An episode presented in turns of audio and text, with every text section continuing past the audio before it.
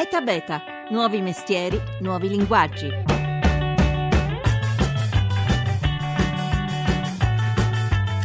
Software liberi a disposizione di tutti, sensori e stampanti 3D con codici gratuiti che ciascuno può usare e modificare come vuole, contenuti consultabili e migliorabili da chiunque senza filtri. Un vento di libertà sta spazzando il mondo digitale, fronteggia i grandi monopolisti dei codici informatici e prepara un modo nuovo di collaborare al bene comune.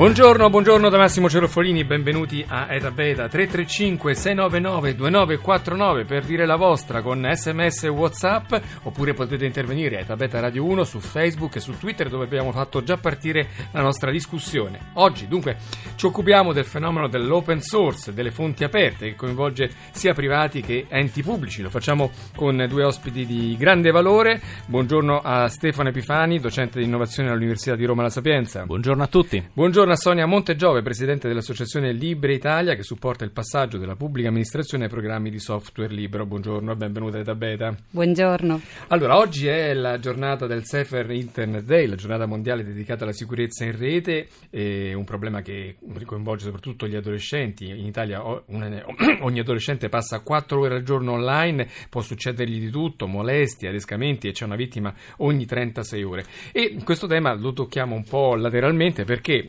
l'open source, quello di cui ci occupiamo oggi, in qualche modo protegge la navigazione su internet. Di che parliamo quando parliamo di open source? Sonia Montegiove. Quando parliamo di software libero parliamo di eh, programmi che non sono solo gratuiti come molto spesso invece vengono definiti, ma sono programmi che le persone sono libere di utilizzare eh, studiare, condividere e migliorare, un po' come le, le, ricette, le ricette di piatti tipici che ci tramandiamo di generazione in generazione.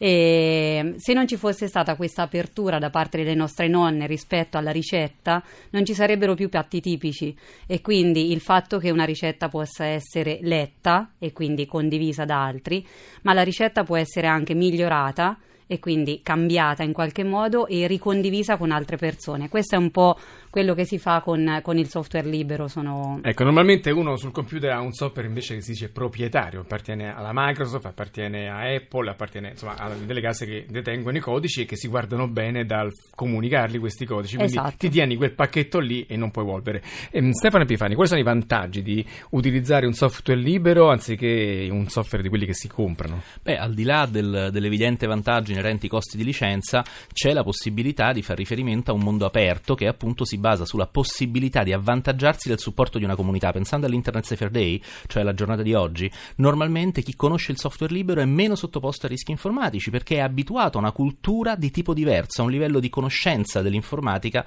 che non è più approfondita in quanto tecnica, ma più approfondita in quanto entra in un mondo che mette nelle condizioni la persona di essere più consapevole.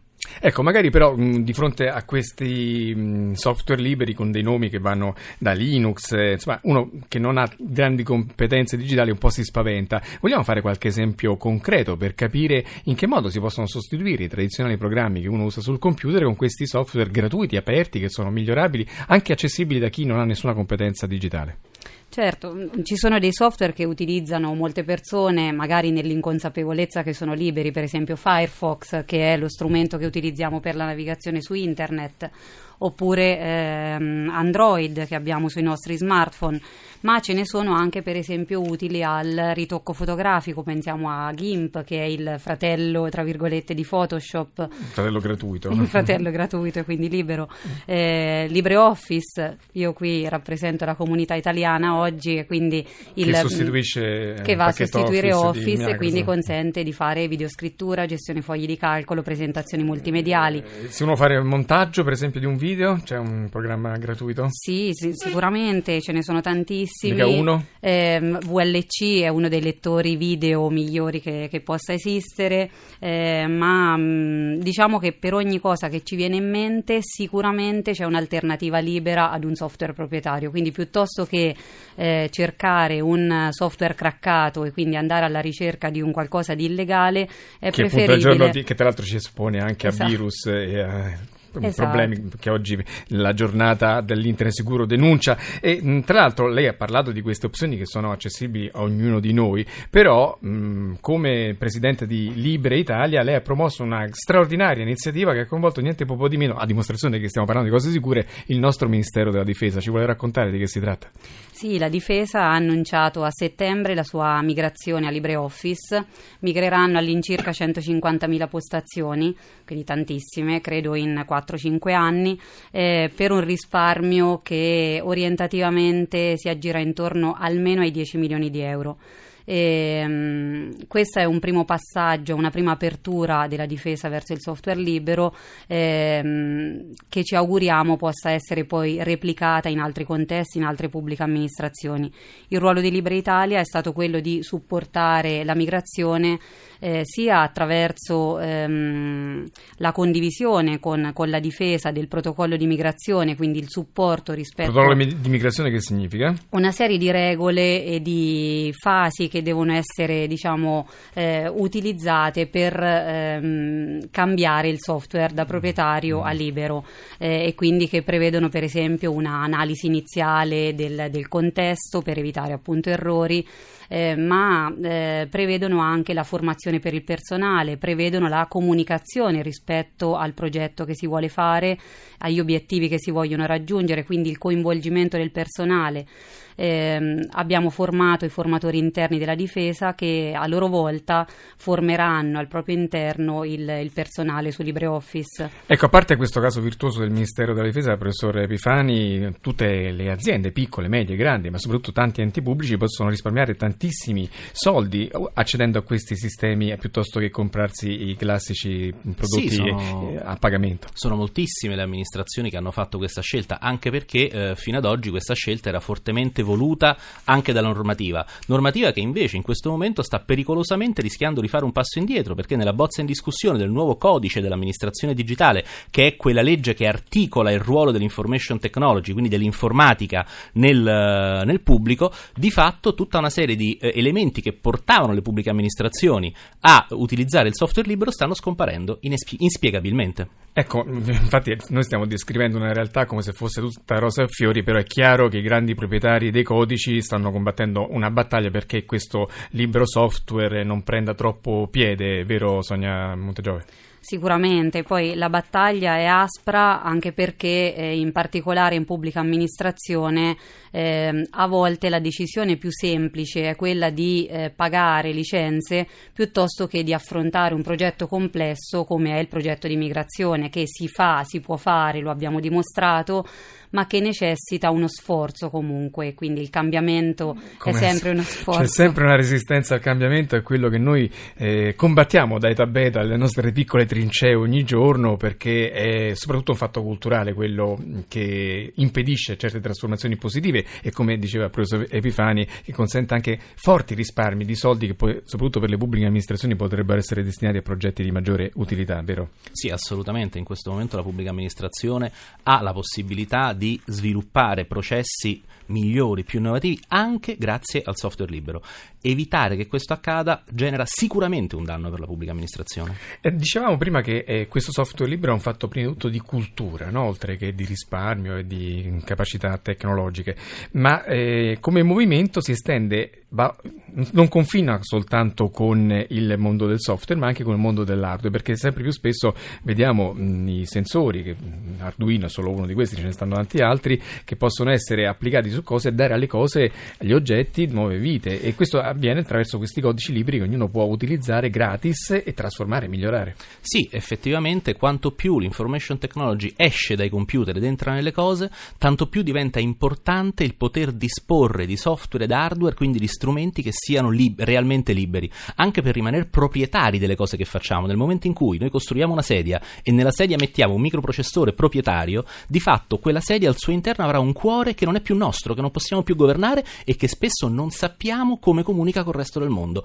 Tutto questo utilizzando piattaforme libere e aperte è un rischio che si evita. Eh, tra l'altro ricordiamo che l'internet delle cose, ossia la trasformazione di ogni oggetto che della nostra realtà in qualcosa collegato a internet sarà uno dei fenomeni dei prossimi sì, mesi. Basta no? pensare che nei, da qui al 2020 gli analisti ritengono che al mondo ci saranno oltre 60 miliardi di oggetti, oggetti, collegati. A questo punto il vero punto è capire assieme cosa diventano le cose quando all'interno delle cose entra l'information technology, altrimenti si correranno tantissimi rischi.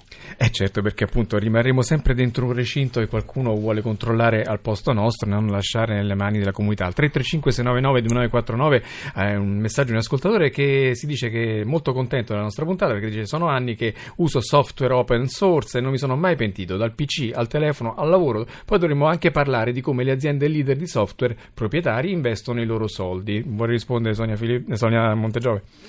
Come investono i loro soldi, vuole sapere? Beh, Questa battaglia, Questo- diciamo, diciamo, per la pressione, sicuramente vuole dire una legittima azione di lobbying che queste aziende fanno sulle amministrazioni, eccetera. Questo è normale, c'è anche diciamo, una mm, nuova ehm, migrazione anche di grandi multinazionali verso il software libero, quindi annunci da parte di grandi multinazionali rispetto all'apertura eh, per esempio di alcuni sistemi operativi. Mm, Non sappiamo bene quanto questo avverrà, però mm, anche le grandi aziende cercano di eh, cavalcare questo momento eh, di apertura, proprio perché evidentemente c'ha- ha un suo peso. Stefano Epifani, un'altra frontiera dell'open source è quella delle stampanti 3D. Anche qui abbiamo delle prospettive, degli sviluppi molto importanti. Sì, anche perché così come il software, così come l'hardware, anche gli oggetti che sempre più spesso andremo a- a stampare possono essere o meno coperti da diritti. Quindi quando noi andiamo a stampare un oggetto, di chi è il diritto di stampa di quell'oggetto? Una sorta di copyright in 3D. Certo. Ecco, il, il mondo della libertà digitali include anche questo tipo di eh, fenomeni, fenomeni che diventano tanto più importanti quanto più pensiamo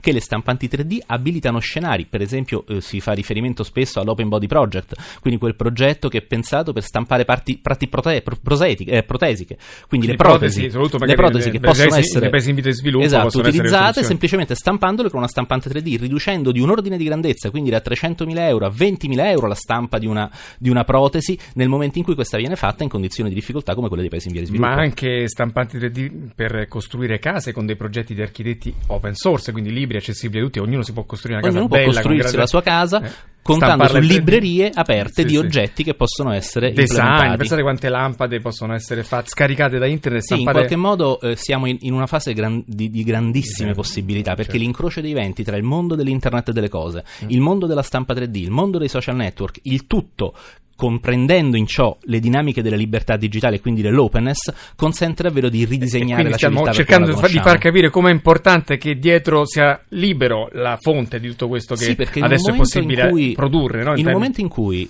l'informatica entra ovunque, è di fondamentale importanza che ci sia quantomeno la consapevolezza che in questo ingresso c'è un, un nodo, un cuore centrale che può essere di qualcuno, può essere nostro. Di chi è la nostra casa? Anche i contenuti possono corrispondere a questa logica. Wikipedia, che tutti conosciamo, è il più classico degli esempi, ma non è, non è l'unico, vero Sonia Montegiove? No, assolutamente. E I contenuti, mh, per esempio, nei progetti di software libero, eh, spesso troviamo guide, videotutorial, eh, quindi materiale didattico che viene, che viene rilasciato in licenza, si chiama copyleft, eh, che non solo ne consente la consultazione libera, ma eh, che consente il miglioramento e la ricondivisione dello stesso materiale alla stessa maniera e che quindi va ad aumentare la conoscenza. Tutto questo poi in definitiva, professore Epifani, comporta che mh, qualsiasi cosa di cui abbiamo parlato sia poi salvata in un formato che sia libero anche questo, perché se poi dopo eh, facciamo le cose open source ma il- dobbiamo salvarle in punto doc come facciamo adesso, il problema si ripone. Sì, il problema si pone seriamente perché di fatto quando salviamo qualcosa di nostro in un formato che non è nostro, quel qualcosa che salviamo in realtà non è più del tutto nostro. E quindi cosa possiamo fare per salvare qualcosa in, in, eh, open source? Per esempio, usando LibreOffice si salva in formato ODF. ODF è uno standard aperto e quindi Eh, tra l'altro appunto è l'unico standard che ancora riesce a leggere i documenti doc di Microsoft magari di vent'anni fa. perché- LibreOffice legge anche documenti molto vecchi. che sì. Microsoft non sa leggere. Che Microsoft non legge Una più. battuta veloce, professore Epifani, per un consiglio d'autore per questa giornata dell'Internet sicuro. Il- in primo luogo, consapevolezza degli strumenti che si usano. In secondo luogo, non installate software craccati, perché all'interno dei software craccati spesso si nascondono virus che possono danneggiarvi. Sonia Montegiove? Consapevolezza sicuramente e conoscenza degli strumenti a disposizione. Questa è l'unica via per, eh, non dico la salvezza, ma per sfruttare al meglio le opportunità della rete. Bene, allora io vi saluto, vi lascio, se volete approfondire questi temi, il vostro sito di Libri Italia, Sonia Montegiove? www.libreitalia.it E grazie allora a Sonia Montegiove, grazie a Stefano Miffani, Grazie. docente di innovazione all'Università La Sapienza di Roma, la gran squadra che ha fatto questa puntata così composta, Vittorio Bulgarini al coordinamento tecnico, in redazione Laura Nerozzi, Mimmi Micocci, la regia di Paola De Gaudio. etabeta.rai.it è il nostro sito se volete riascoltare questa e le altre puntate. Seguiteci sempre, come sempre, su, se- su Facebook, su Twitter, ogni giorno pubblichiamo tante notizie sul mondo che innova.